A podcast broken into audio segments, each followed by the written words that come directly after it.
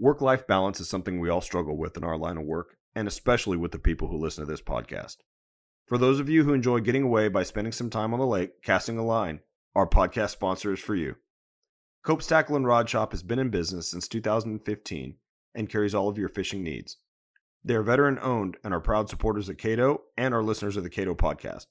Check out their website at tackleandrod.com, enter discount code Cato at checkout, and get 10% off your purchase and get free shipping on anything over $75. Cato is a nonprofit organization that exists to serve law enforcement so they can train their departments and make their communities safer. One of the ways we do this is through support from businesses like Cope's Tackle and Rod. So consider supporting businesses that support us. And I would like to take a moment to thank two Cato Gold sponsors for supporting the work that Cato does throughout California. Thank you to NAG Industries and Aardvark Tactical. NAG Industries is a premier provider for a variety of government sales products like Vortex Optics, Garmin, Streamlight, and many other brands. From breaching tools and training to the latest in pickleball gear, there's a good chance NAG Industry carries it. Check them out at nagindustries.com. I would also like to thank Aardvark Tactical, who's been a steadfast supporter for many years. While Aardvark is famous for their signature Project 7 scalable plate carrier system, Sigine robot, low key drone, and kinetic breaching tool, they also offer customized integrated solutions to meet a wide variety of supply needs, such as complete crowd control kits, IED detection, less lethal, and many others. To learn more, check out aardvarktactical.com. Hello, everyone. Welcome to the California Association of Tactical Officers podcast, where we discuss a variety of SWAT related topics.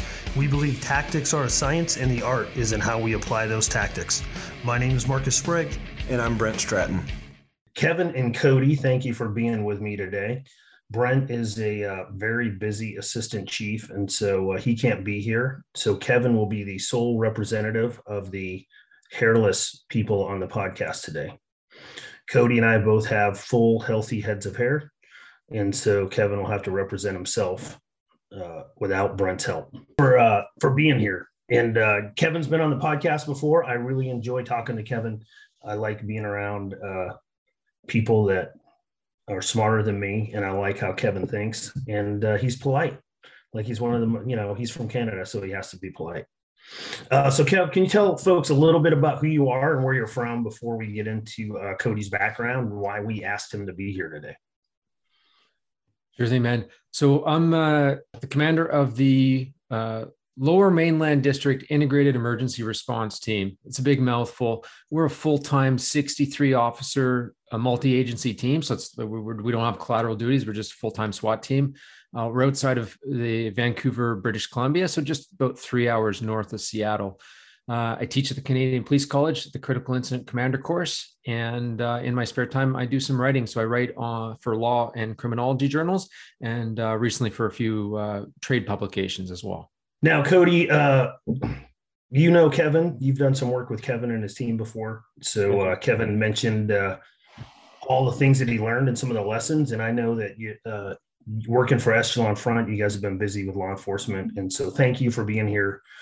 We really want to kind of highlight the work you've been doing. Kevin had some great lessons learned. So that's why I asked Kevin to be here with us. But tell us a little bit about who you are and how did you end up uh, here? How did I end up here? Is always the question. So, Cliff Notes version, you know, growing up, I always wanted to be a cop. So, my dad's been a police officer for the last, I think, 26, 27 years I'm 30 years old, so that's all I've ever known.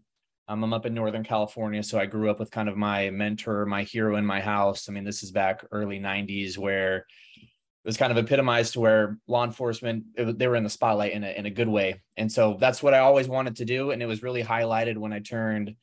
I was 14 or 15 when my dad's partner was killed in the line of duty. So the writing was on the wall for me. That's all what I've always wanted to do growing up now sadly i turn 18 years old and i'm like every 18 year old out there i'm doing a bunch of dumb stuff hanging around with the wrong people and i'm actually playing uh, football in college when i ended up blowing out my knee. And at that time i'm i'm kind of lost you know my why my purpose and all that goes out the window and i'm just getting into a lot of trouble.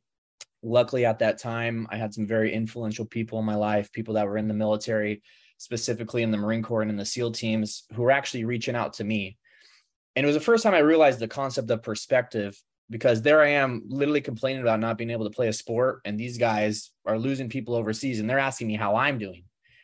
And I really take that with me now because, you know, even today I tend to complain a lot, especially since I have kids. I complain about things that I can't do or things that I'm not able to do and often in comparison to what other people are doing it's it's nothing. Like my problems are actually just inconveniences in comparison to what other people are going through.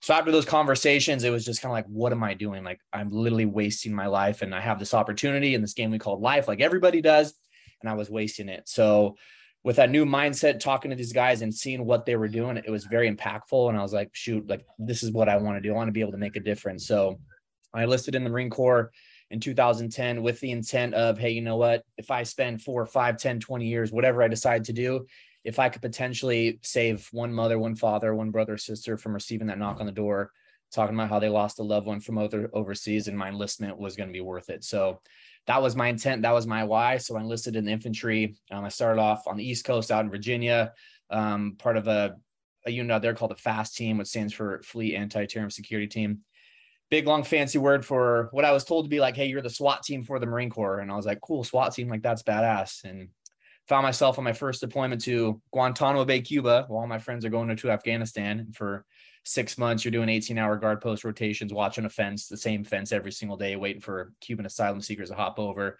So that was my first taste of, of the Marine Corps. And honestly, I was, I was pretty pissed. It's not what I wanted to be doing. And that's when I soon realized how contagious my attitudes were as an individual. Because there I am in this leadership position, and people are looking at me, and I'm not believing in the mission. I'm not believing in the why. I'm starting to question a lot of things, and I started to see everybody else do that around me. Again, you know, Marine Corps, it's uh, you have some influential people, and they're able to talk to you in certain ways. So I soon learned that wasn't an appropriate attitude to have, and I quickly shifted and then found myself on kind of a foreign relationship building tour. So the next 12 months, you know, we're traveling all over the world to Korea, Japan, Israel, Spain, working with our foreign allies, um, working with the Israeli Defense Force, Republic of Korea Marines, Royal Spanish Marines. And it was at that time I'm 19, 20, and I'm learning firsthand what leadership looks like and what it does not look like from a US perspective and also from a foreign perspective, which is really unique because I'm really moldable at this age you know, I'm finishing up this deployment, and at the time, I'm actually in Rota, Spain. We're forward deployed there, and uh, during this time frame, you know, 2011, 2012, a couple embassies were attacked around the world. One specifically was Benghazi, where Ambassador Stevens was killed, and myself and the group I was with, we found ourselves there about six hours later after after the embassy was burned down to the ground, and those individuals lost their life. And you know, I got there 12 days after I turned 21, and so it was very unique the position I was put in to be in charge of people um, and their day-to-day lives and operations where basically we're just doing defensive static positions while they're building new embassy where we stood. So i was really thankful for that time finished up in virginia and then i pushed off and got the good deal to go out to hawaii um, finished up with second battalion third marines out there.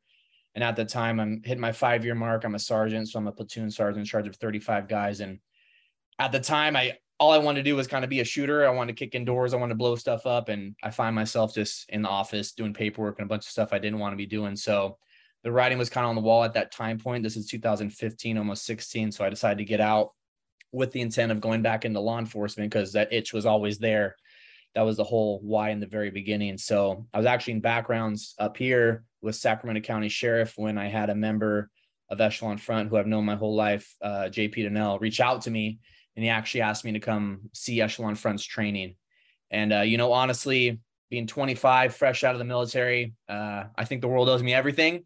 And I was quick to learn that the world actually owed me nothing. So I sadly blew him off a couple of times. Um, and I call them valid excuses, but they're still excuses. I was graduating college, my first son was born, and I had some stuff, family stuff going on. But eventually, I find my way out there to uh, an FTX for Echelon Front, which stands for Field Training Exercise basically it's a hands-on practical application.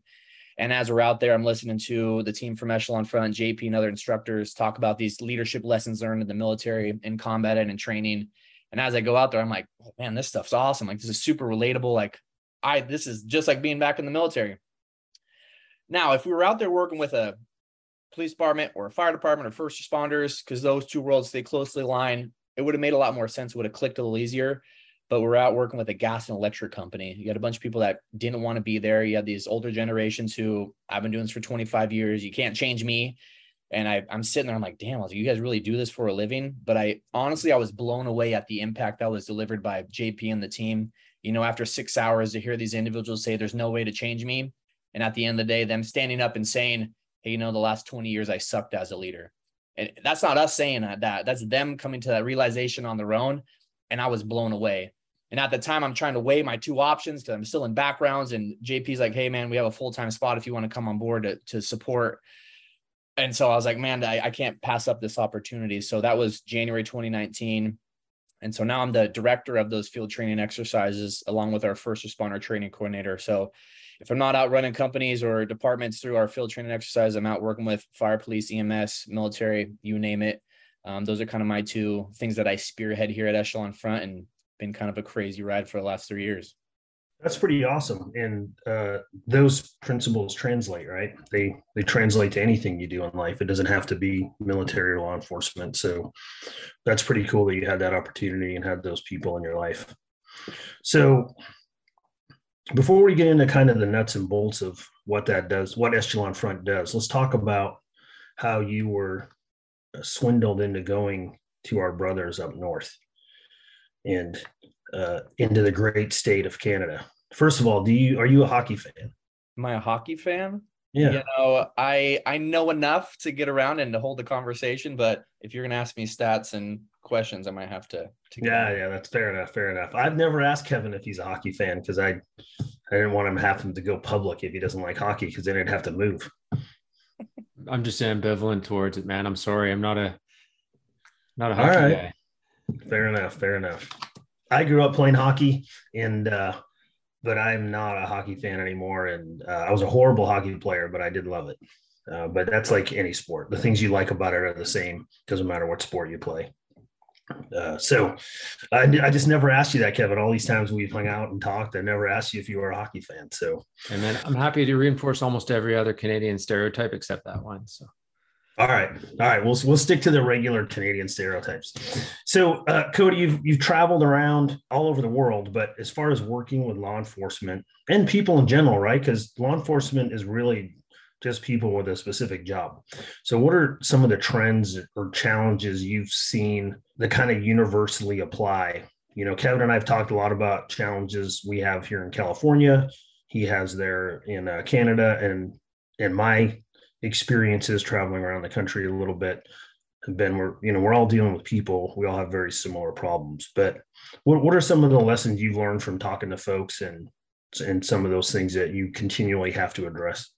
Yes sir. And i love that you said that hey we're just talking about people because that's the number one thing we get asked like well hey we're not in the military like how does this relate? And you can see the correlation between law enforcement and military there but i mean you're talking about people and if you actually think about what leadership is, it's just the ability to positively influence another person towards a common goal. So it's you're working with people, you got to communicate with them. That's all it is. So there's no real unique way around it, whether you're corporate America or whether you're a first responder, all these problems are the same because, well, all of them deal with people and interactions that we have.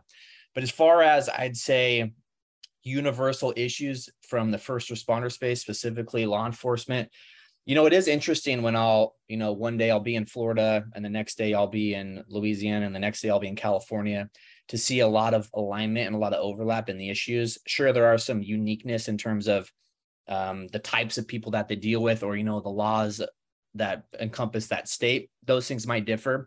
But traditionally, what I've seen the last two years running this first responder segment is that leadership training is kind of lacking throughout. And I saw this in the military. I see this now where pretty much you don't get leadership training until the day the day that you're promoted. I know Kevin you kind of talked about a little earlier and that's that's it's shocking and it's scary to even think about. I mean, if you're not formally trained to be a leader and you just get put in a position like you're going to have to learn the hard way what works and what does not work.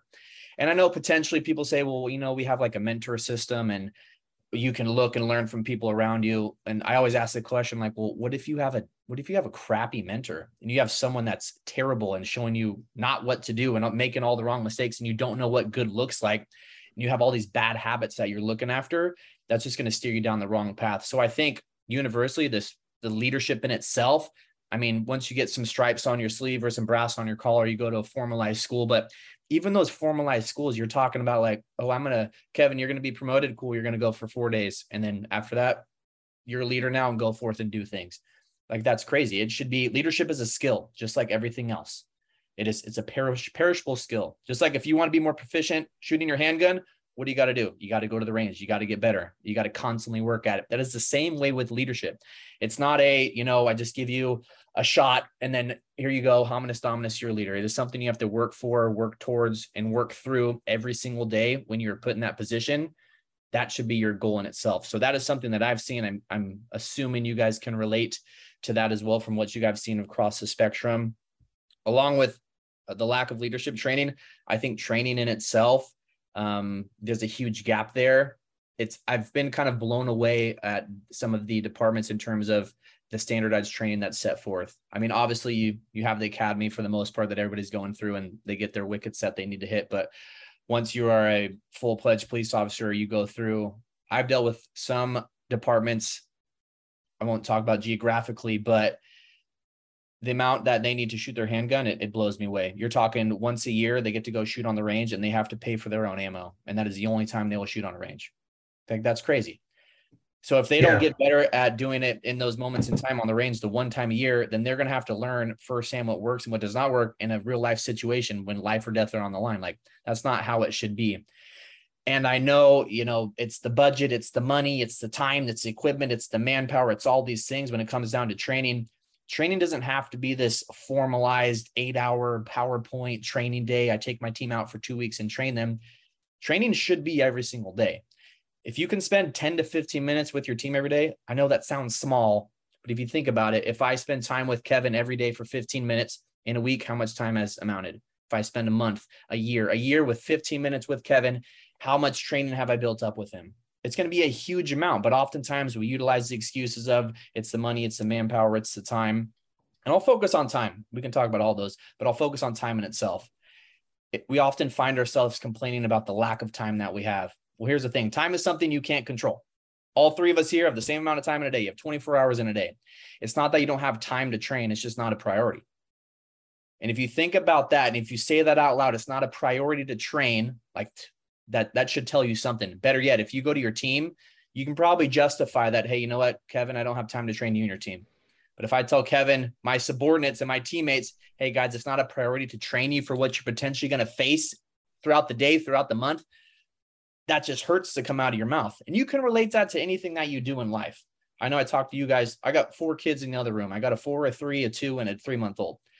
And if I come home after a couple iterations on the road where in September, I think I'm home like four days. And if I come home and I tell my wife that I don't have time to spend time with her and the kids, guess what? I can actually justify that because I am a busy human being. But if I come home and I tell her that's not a priority to spend time with her and the kids, we all know how that conversation is going to go. I better get ready to sleep on the couch because that's not going to pan out well. So it's finding those moments in time. I think that we often justify our our ability not to act due to what's going on around us. Whereas we should be looking at, hey, I have the opportunity every single day. I need to find these moments in time where informal training should take over. Because yeah, is it cool to go to a SWAT school, how to breach, how to shoot long guns? Like those are badass, but those take a lot of time, they take a lot of money, they take a lot of effort, a lot of resources. You can take those moments in time where, hey, I know we just did this operation. Let's debrief. That's a form of training. Hey, you actually serve a warrant on the wrong house. Uh, how do you handle that conversation? Let's role play that. That's a form of training. Hey, let's build a fake house in the sand out of duct tape and role play how you're going to take down that house. That's a form of training. We need to find those moments in time where training can can come to surface so that everybody around us can leave. Because actually, I was just listening to another episode on yours 33. It talks about training, which I love that one with Jeff Feltz. Training is interesting beast because oftentimes we find ourselves saying, Hey, you know what? I mean, regardless of the training, my dudes, my team, they're just going to step up and be ready. Like they're going to rise to the occasion and I think everybody here can agree there's like 1% of people like living medal of honor recipients that are going to rise to the occasion but typically what people do in chaotic stressful situations is they fall back to their level of training and that training is everybody's responsibility on the team it's not the boss it's not the chief it's not the lieutenant it's not the captain it's it's ours it's our responsibility to train ourselves and train our teammates we shouldn't be waiting for other people to do that that's part of our job and responsibility Because at the end of the day, when people make these mistakes and you hear all these things go on in the news and all these things go wrong, it falls back to three things. It falls back to complacency, falls back to a lack of leadership, and it falls back to a lack of training. And all three of those we can actually control. Those are things we can actually control. So, no, I'm going off on a tangent, but I I love when I get to talk about this stuff, especially with you guys. Leadership training, training itself, and obviously the two big ones, which everybody in the world knows, is retention and recruitment.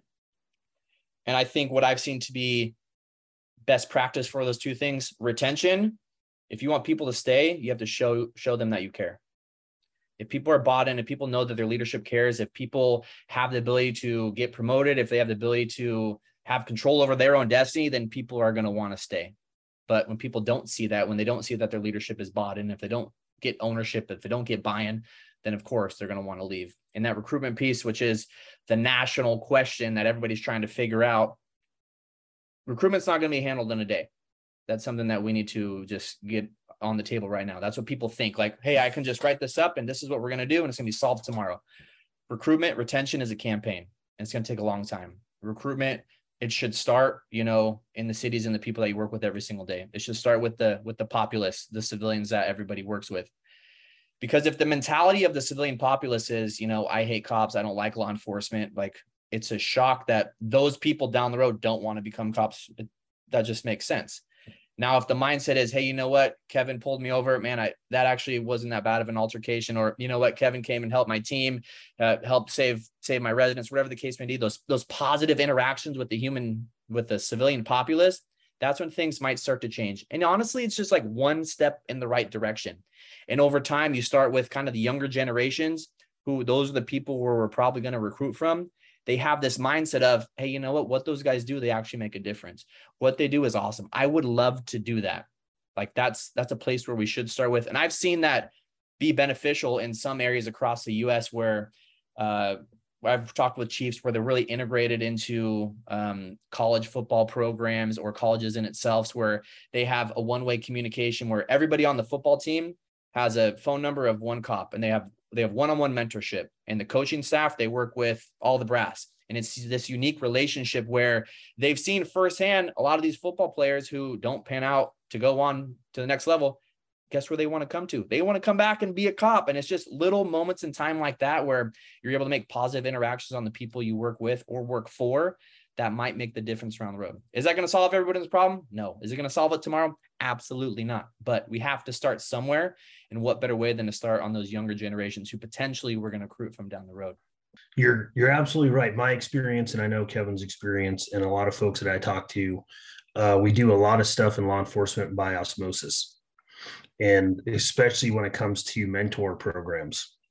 And you and I were talking a little bit about uh, Placer County and uh, recently retired uh, Sheriff Bell, and uh, they have a mentorship uh, program there that I think they did a really good job on integrating a bunch of different kind of staff employees with deputies and civilians and custody, and they do they do this little leadership development thing in their first 18 months of being there. They do projects and homework and you know all that stuff. And then they have to present at the end a kind of a career plan about their life to their fellow classmates so they can support each other. And these are people that may not work again together for the next five years. You know, you'll run into each other, but they're in different sections of the organization. So I kind of asking him about that one day, and he said, he said, Hey man, let me tell you what the biggest benefit of this is. His biggest benefit is me as a leader. These people I don't get a lot of interaction with. I'm immediately demonstrating that I care about them. I'm immediately demonstrating that I'm investing in them early in their career. These people haven't done anything for me yet. They got hired and they're doing a good job, but it's not like they're my best friend or they've come up through the ranks with me. I'm investing in them. He goes, That's the first thing I get. The second thing I get is I'm reinforcing those values of our culture that are important to us. And then I'm building these people as they go throughout their career. They will always have that group of people they went through this class with.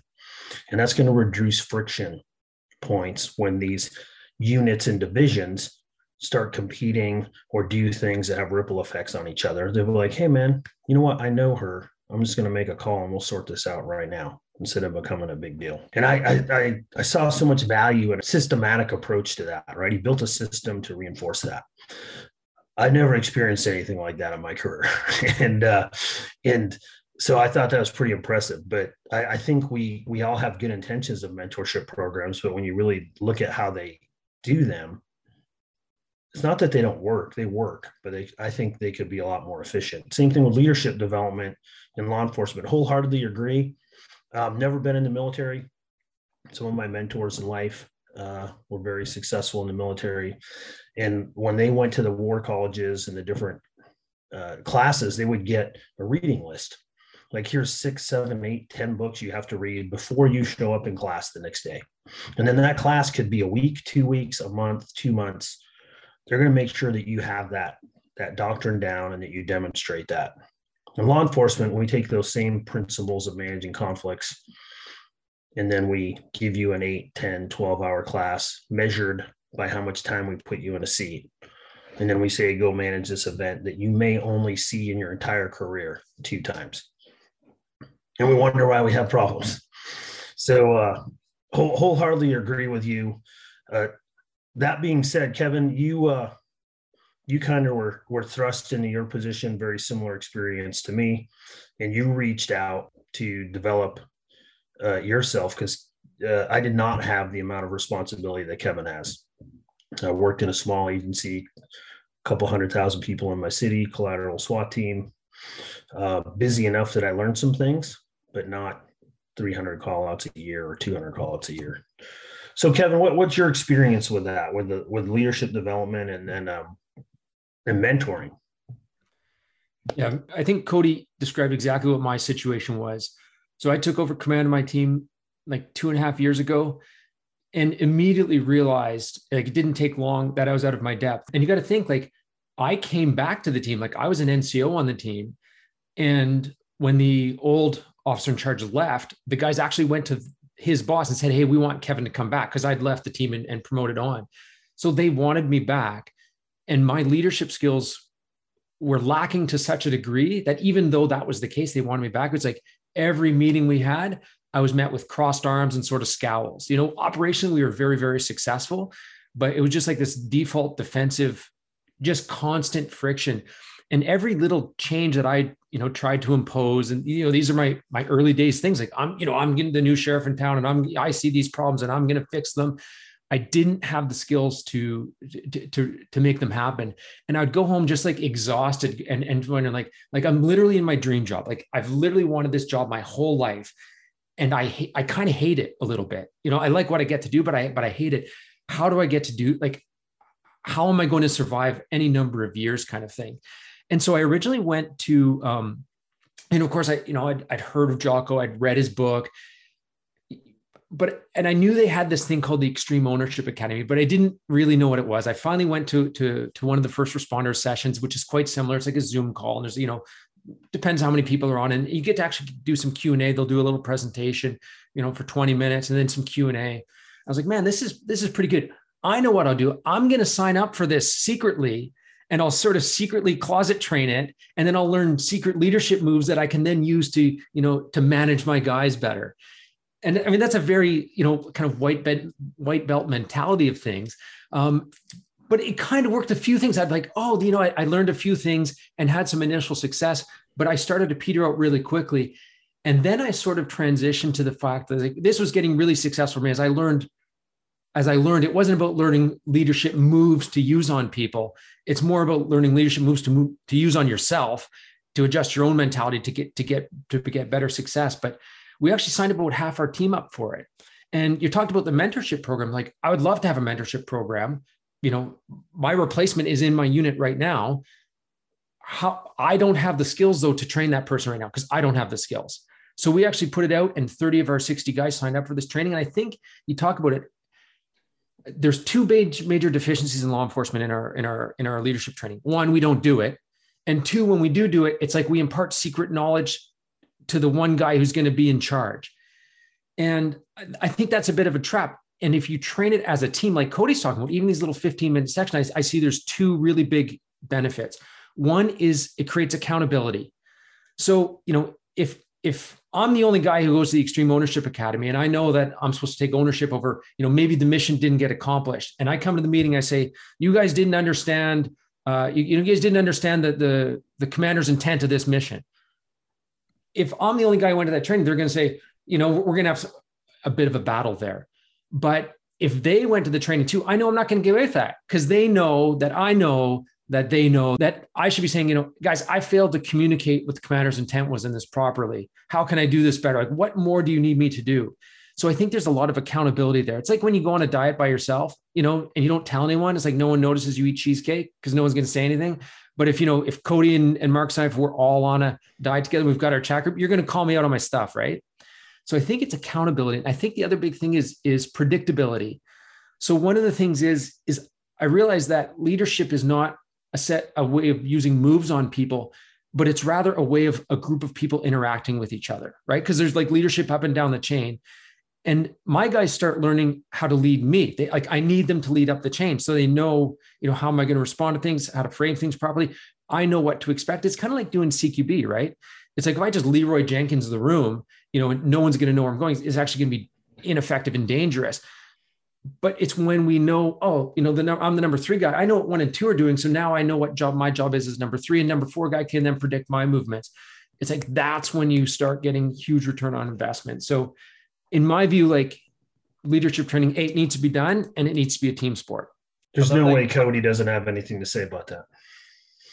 I just want to add one thing. I know Kevin talked about it. Hey, going through this training, it creates this sense of accountability. I love that you talked about it's it's self accountability. It's not that hey Marcus goes through the training with me. He's like, hey Marcus, I know you were in there and you didn't do this. That that's not what you talked about, which I love because that's what we tend to gravitate towards. We tend to gravitate towards, especially military, especially for law enforcement, is I need to hold my team accountable. I think accountability should be 0.1% of the time is what we should do.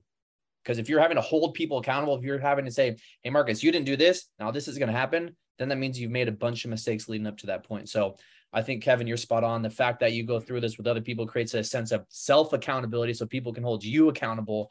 That's an awesome spin to put on it. I love that. And sometimes I find that you know if you know, if I know you know, it's like it and that and we have that that positive peer pressure. It just gives me that like because this stuff's not easy, man. Like something will happen on the team. You know, a guy won't make his training hours and I want to I want to come down on him like, man, why didn't he, this guy make his training hours and why didn't you make sure he was there? And it's like, well, he didn't make the training hours because I didn't monitor his schedule enough, and I actually tasked him to be at three different places at once, and so he went to he managed to get two of those three things done, but it's like it's actually on me, right?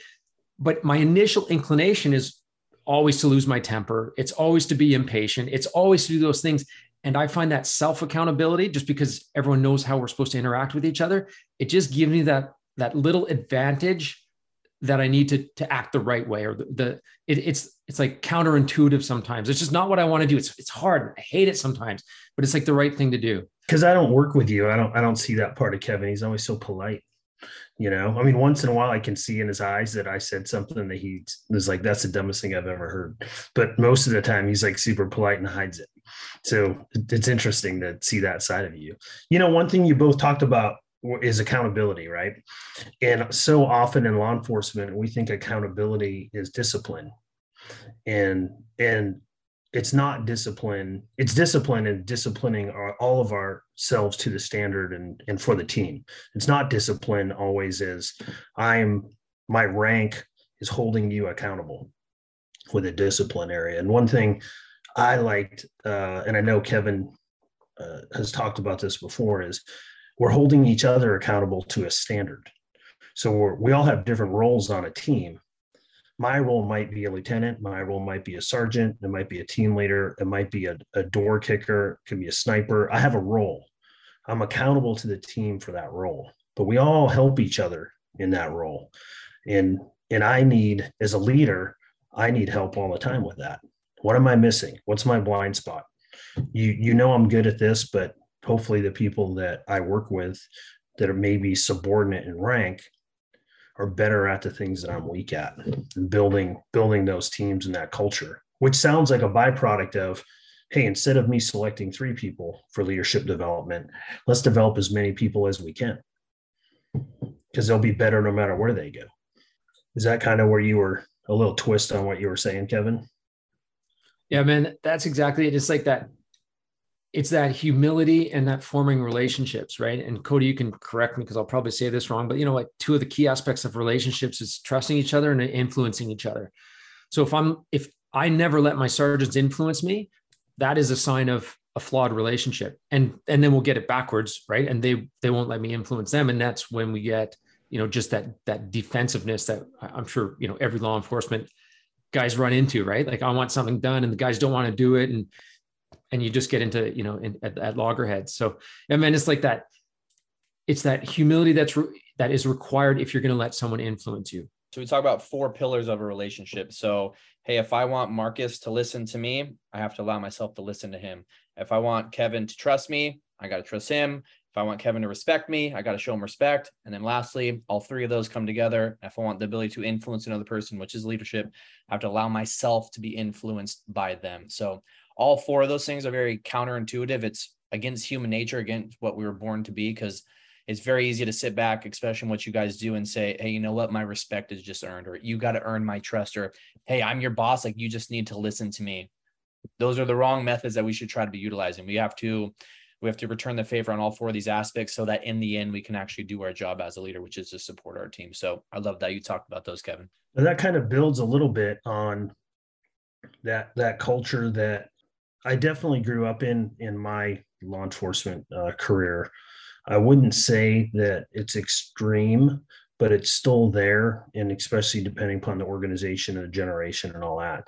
But that's that's the uh, I have the rank and therefore I'm in charge and not the shared responsibility, which turns around and centralizes command and centralizes a lot of these decisions. And we see this obviously a very uh, tactile example is tactical operations because they make the news, they're recorded, but it could be a use of force. But it, it, happens throughout an organization, even the things we don't get to watch on the news. But the the the concept of decentralizing command and pushing some of those decisions down. and uh, at Cato, we talk a lot about that on how do I avoid being overwhelmed by events in these crisis situations that maybe you don't face very often, especially novel events, something you've never seen before. But in, in reality, it should be just the culture of the organization. And I know, uh, Kevin, this is something that's near and dear to your heart, and that you worked on this with Cody about. It's easy to say and it's easy to listen and read it in the books and listen to the podcast about decentralized command. But here's something that you worked on since you've been in your leadership position, right, Kevin? And how how did that? What are the nuts and bolts of that? And give me an example of like when you were an operator, what that looked like, because it was very similar to we had we used to have to ask a lot of questions before we did every little segment, and now. Uh, when I was, say, a, a lieutenant on the team, there was only a few things that I even would get on the radio and say or approve, and that was just dictated by law and procedure. Yeah. So this is something, if there has been one big takeaway that I can actually, I can point to lots of things on my team right now that I've derived directly from uh, Extreme Ownership Academy. This was probably one of our earliest successes that we've then built on. So Cody talked about, you know, doing that repetitive training. It's like learning a jujitsu move, right? It's like you learn the move and then you perfect the move and then you perfect the move and then you learn a counter to the move and then you know you learn a setup to the move I this is one of those things that I couldn't have done it in one go. Over the last year and a half uh, that we've been doing the program, this is an area we've had a, a ton of success, and I can tell you that we've had successful operations recently that would have been a failure if we hadn't instituted this a year and a half ago.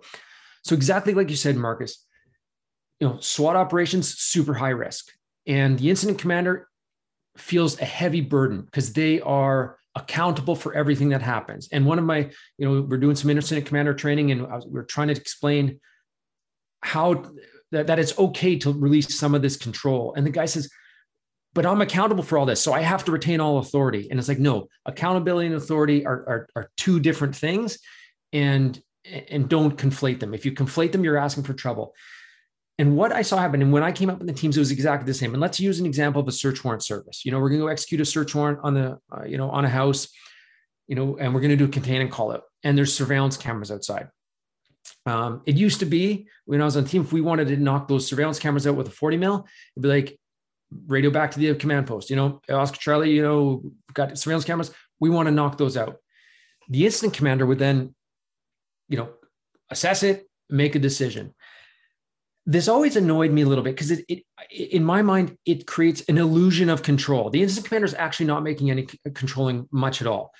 I can see the camera, the incident commander can't, right? I can see where my members are. I can see where my officers are. I can see where they where the, where the arcs are. My incident commander, can, I can see the backdrop. My incident commander. So why is the incident commander making those decisions? Actually, uh, this actually occurred to me when I was asked to make that decision. I was now the incident commander. I'm like, well, these guys have way more situational awareness than me. Why am I the one making this decision? Why do I feel like like what magic decision making formula am I using in my head that makes me feel like I'm making a better decision than than my officers would with much more information. And and it, it, it, it occurred to me that what I was actually saying by saying this was I don't trust you guys to make that decision.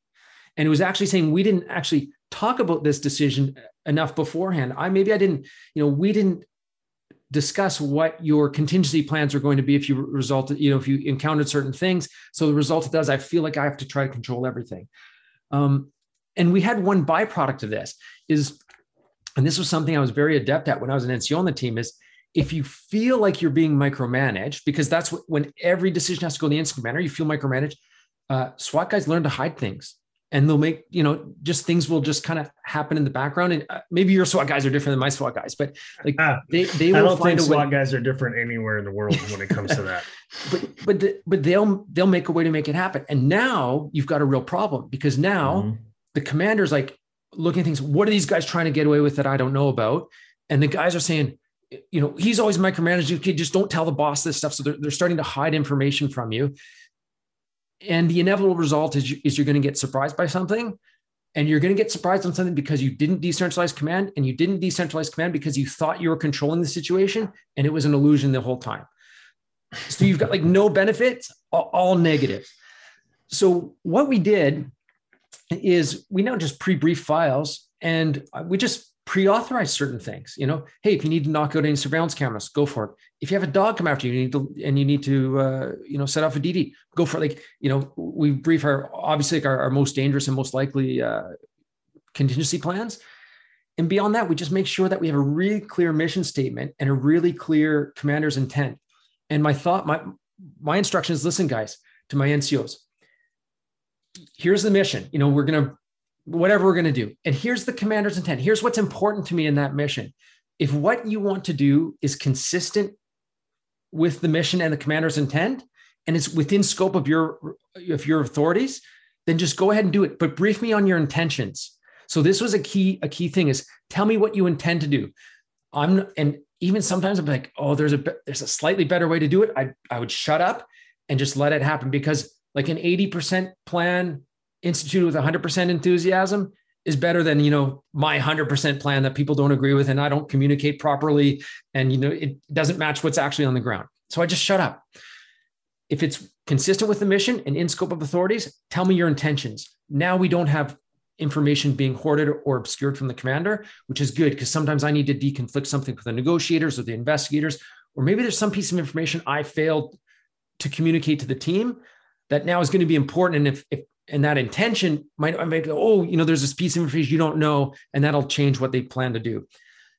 If it's inconsistent with the mission or out of scope, then they have to ask for permission. That's how we now handle our decentralized command. And I try to push down absolutely as much decision making authority as possible. And the rule we have is this is who should make the decision is the person with the best situational awareness. So in the search warrant example, the person with the best situational awareness is the guy in the 40 mil who can see the backdrop, he can see the surveillance camera, he can see where he is. If we're now in a hostage taking where the command post, we now have negotiators, you know, talking to suspect. Well, the assaulters on the on the ground, they don't have that information. Maybe we've got analysts monitoring the guy's uh, social media. Maybe we've got some sort of intercept device that's installed. Maybe we've got, you know, there's other things. We've got investigators pulling up some some background information. Well, now who has better information? The you know the sniper on the ground or the commander? Oftentimes it's the commander. So in those kinds of situations, it makes sense for the commander to make the decision because I have better situational awareness. But that's where we talk about uh, whether or not, I don't know if you guys use the same term, react authority versus command authority, who's going to make the decision. And we're just like super clear about it. And who makes the decision is whoever has the most information and can make the decision in the, in the right amount of time for that decision. And the default is to push it as low as possible in the chain. Yeah, I think you and I could talk about that for hours because until you were probably in that leadership role, you did not, you knew it. You you felt it, but you didn't feel it like you feel it when you're like, I am completely responsible for what happens and I have the least amount of control of everything that's going on. Right. The two things I really love about what you said is one is you frame the operation. As a leader, you have to frame that operation. You have to put out the commander's intent and the focus of effort. And, and when you do that, you're going to clear up a lot of issues for yourself, especially when you push that the decision making lower. And and then i think something i don't think we do well is we don't define the roles. We don't define roles. We don't define what our role is. We don't define what their role is. We do positions like sniper less lethal. But i mean like hey on in this case this is the elements decision not mine as a commander. Unless i see something that's going wrong i can't see what you see. You're going to have to make this choice. And it, it's very interesting uh, when people don't look at it that way, what, what they end up doing. Decentralized command. I mean, that's the fourth law of combat that we talk about echelon front. It's the most impactful one we have. It's relinquishing power to those that are actually doing the task. And the only question we have to ask ourselves when it comes to decentralized command is, hey, can you be everywhere at once? And the answer is obviously no, but typically as an individual, our ego tells us that we can, and we can make all those decisions. A couple of things I wrote down that you guys were both talking about, commander's intent, the most important thing for decentralized command, the what and the why that we're doing it. I love that you talked about that 100% plan that, that Kevin, you talked about, which if we're honest with ourselves, there's no such thing as a 100% plan, but we fall in love with that to the detriment of the actual operation. And we always feel when we're the leader, we have that position, we have that experience, we have that authority that we have the best plan out there. And you actually have to ask yourself, like, who am I to dictate to my team if Kevin's going to breach. Why should I tell him what to do when he's going to actually do that task? All it is, it just feeds my ego. That's all it is. It's literally the only thing that gets in my way. And the ultimate goal for decentralized command is for my team to run the operation with me without without me having to say a word. Like that should be the goal. You should be that silent leader. Because when you're that silent leader and you're not in the X's and O's, you're not telling people to shoot out the surveillance camera and not to deal with the dog. Those are tactical decisions. Those are X's and O's on the on the actual ground. We should be looking strategic and if I'm not in the X's and O's and I can be out, then I can be talking about what Kevin talked about. Hey, talking to the negotiators, talking to my other assets, looking at a different perspective on, hey, in the next hour, I need to have this done. In the next six hours, I need to update this person, this person, this person. I can't do those things if I'm caught up in the X's and O's. If I'm caught up in the plan, I should want to release that power so that I can work on thinking strategic and everything that we do. Um, no, a lot of stuff, a lot of stuff to unpack in decentralized command. It's it's my favorite law of combat that we have because it's one of the hardest ones to utilize. It's it's a lot easier in our at, in the positions that we are to control and dictate and utilize centralized command. But if you utilize centralized command, then you'll find yourself in situations where everybody's coming to you to solve all their problems. And if you're solving everyone's problems, then you can't solve your own problems and the things that you actually need to get done as a leader. I think one of the benefits of what Cody's talking about here is when we hyper focus on the tactical aspect of the operation that you know that our you know that our uh, SWAT operators are actually doing, we're focusing on only one domain of risk, and that one domain of risk is physical risk, right? We don't want to make sure someone we want to make sure someone doesn't get shot. Well, as an incident commander, we've got actually three domains of risk, risk we have to worry about. There's physical risk, which is what is easy to see, but then there's investigational risk, right? So if we lose the evidence, or if we get the evidence, but we have a constitutional violation and we lose the evidence in court, it's like we might as well not even have been there and the other is organizational risk, right? You know, if my officers do something without legal authority and they get fired or sued, like that's on me, right? If the organization gets sued, that's on me. Like there's, you know, if, if we do something that ends up in the media and that erodes our, our public confidence, which erodes our funding, like that's going to be on me. So by not focusing solely on that one dimension, I feel like it lets us look at all three domains of risk that, that we need to be worried about. Yeah, I like that. That's a great point. And uh, it's usually easier, especially because a lot of commanders will come from that tactical side. And that's the part we practice I don't need to be part of that as the commander. That's not part of my role anymore. I want to approve those tactics, but that that time was long before the event took place. If I'm worried about that, one thing we we we tend to see is as a new leader, you're going to revert back to what you're good at and what you're comfortable with.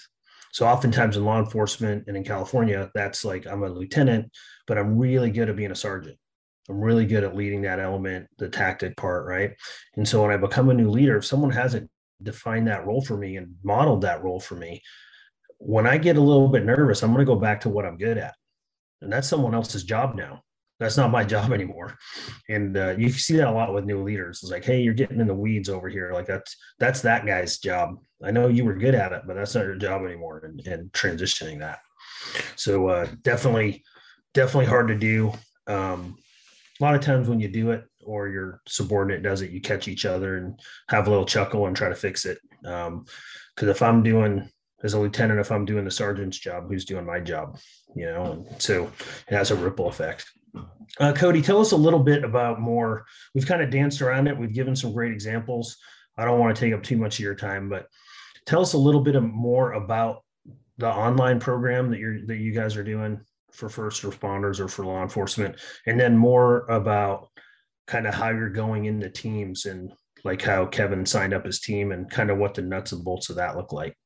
Yes, sir. So in itself, Echelon Front has a bunch of different arms and pathways. One of the arms is the Extreme Ownership Academy.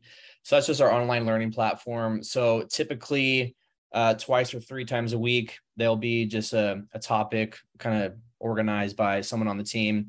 Uh, typically, it'll be Jocko Leif or one of the other instructors, and kind of what Kevin talked about earlier. They'll give like a 20 minute spiel on, hey, this is what we learned. This is how it applies to everybody on the call. So on the academy, have those one or three times a week calls where you get to learn about a topic and actually have the q&a with jocko with leif or any of the instructors on the team.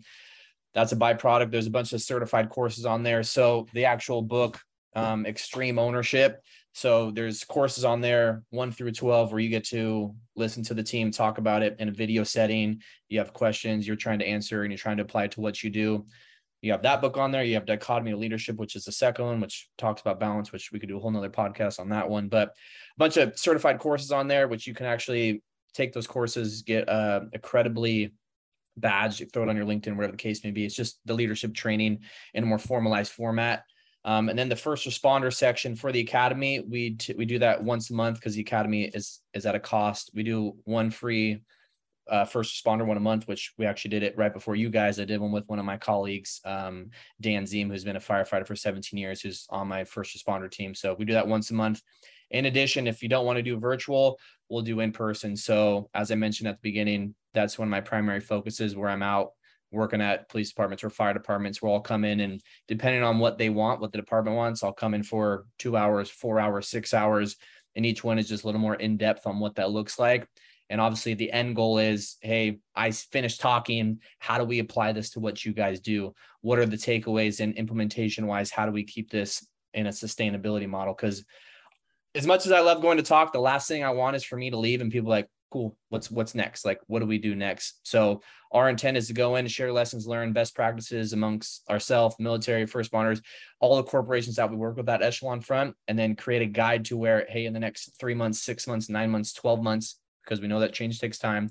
How do we apply this and how do we get this into kind of the culture for whatever industry that we're working with? So there's a bunch of different pathways that people can take in terms of echelon front. I mean, podcast, books, online, in person, you name it, we got it. Um, our ultimate goal is to just get these lessons out to as many people as we can. That's that's Jocko's intent.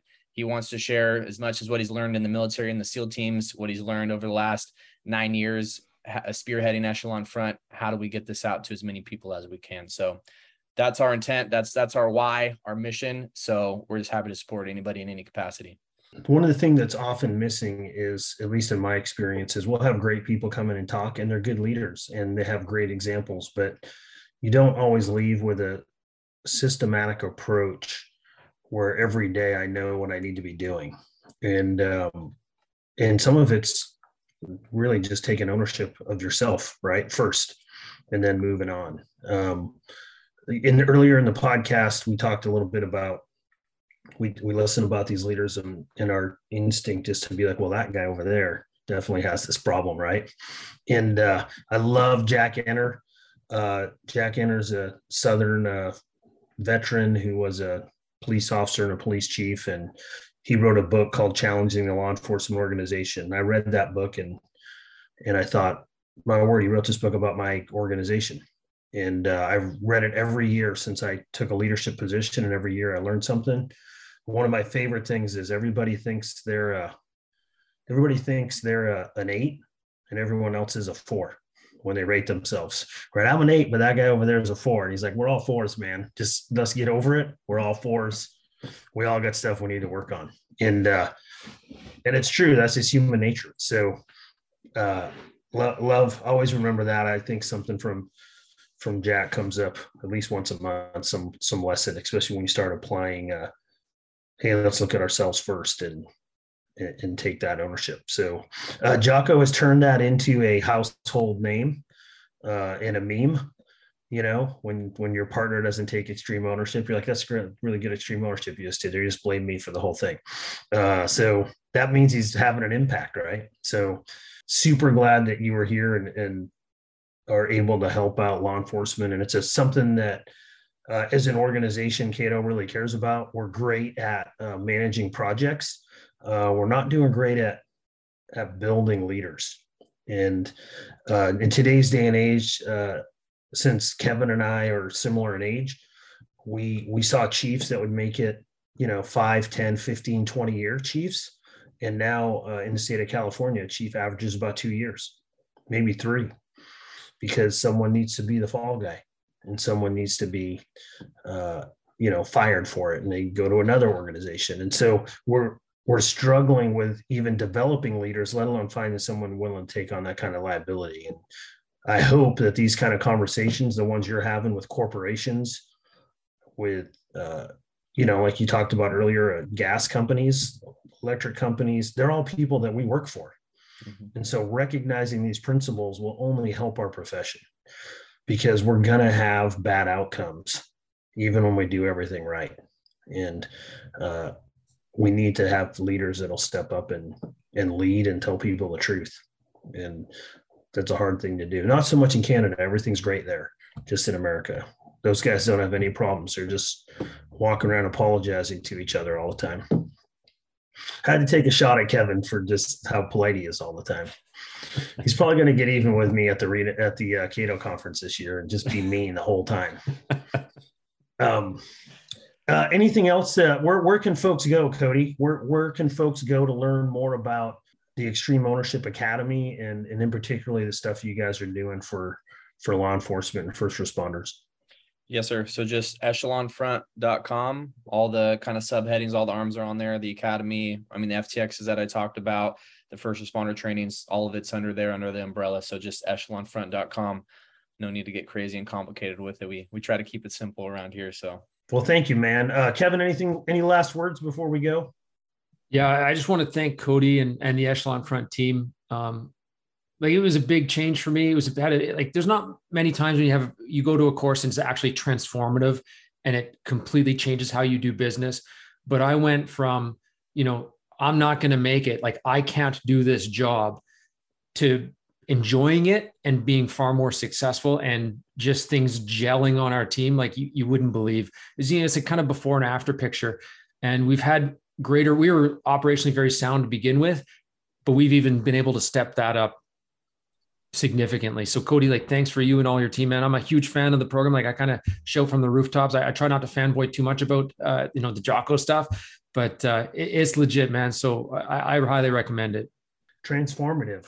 So you started the podcast with Leroy Jenkins, and you're ending the podcast with transformative. That's what I love about you, man. Uh, thank you, thank you both for sharing some lessons and uh, and being on here. I appreciate you taking the time out of your day. And we want to kind of highlight that some of those lessons learned because none of the problems Kevin has are any different than any of the problems the rest of us have on our teams or in our organizations. And like Cody started off saying, this is these are people, right? We we've if you're in a leadership position, then you've competed to say I want to lead people. But even if you're not in a leadership position, you have the responsibility to lead up and and to be a contributing member of the team that you're on, no matter what it is that you've chosen to do. So, so thank you, Kevin, uh, and thank you, Cody. I appreciate you being here. Absolutely. Thanks for having me.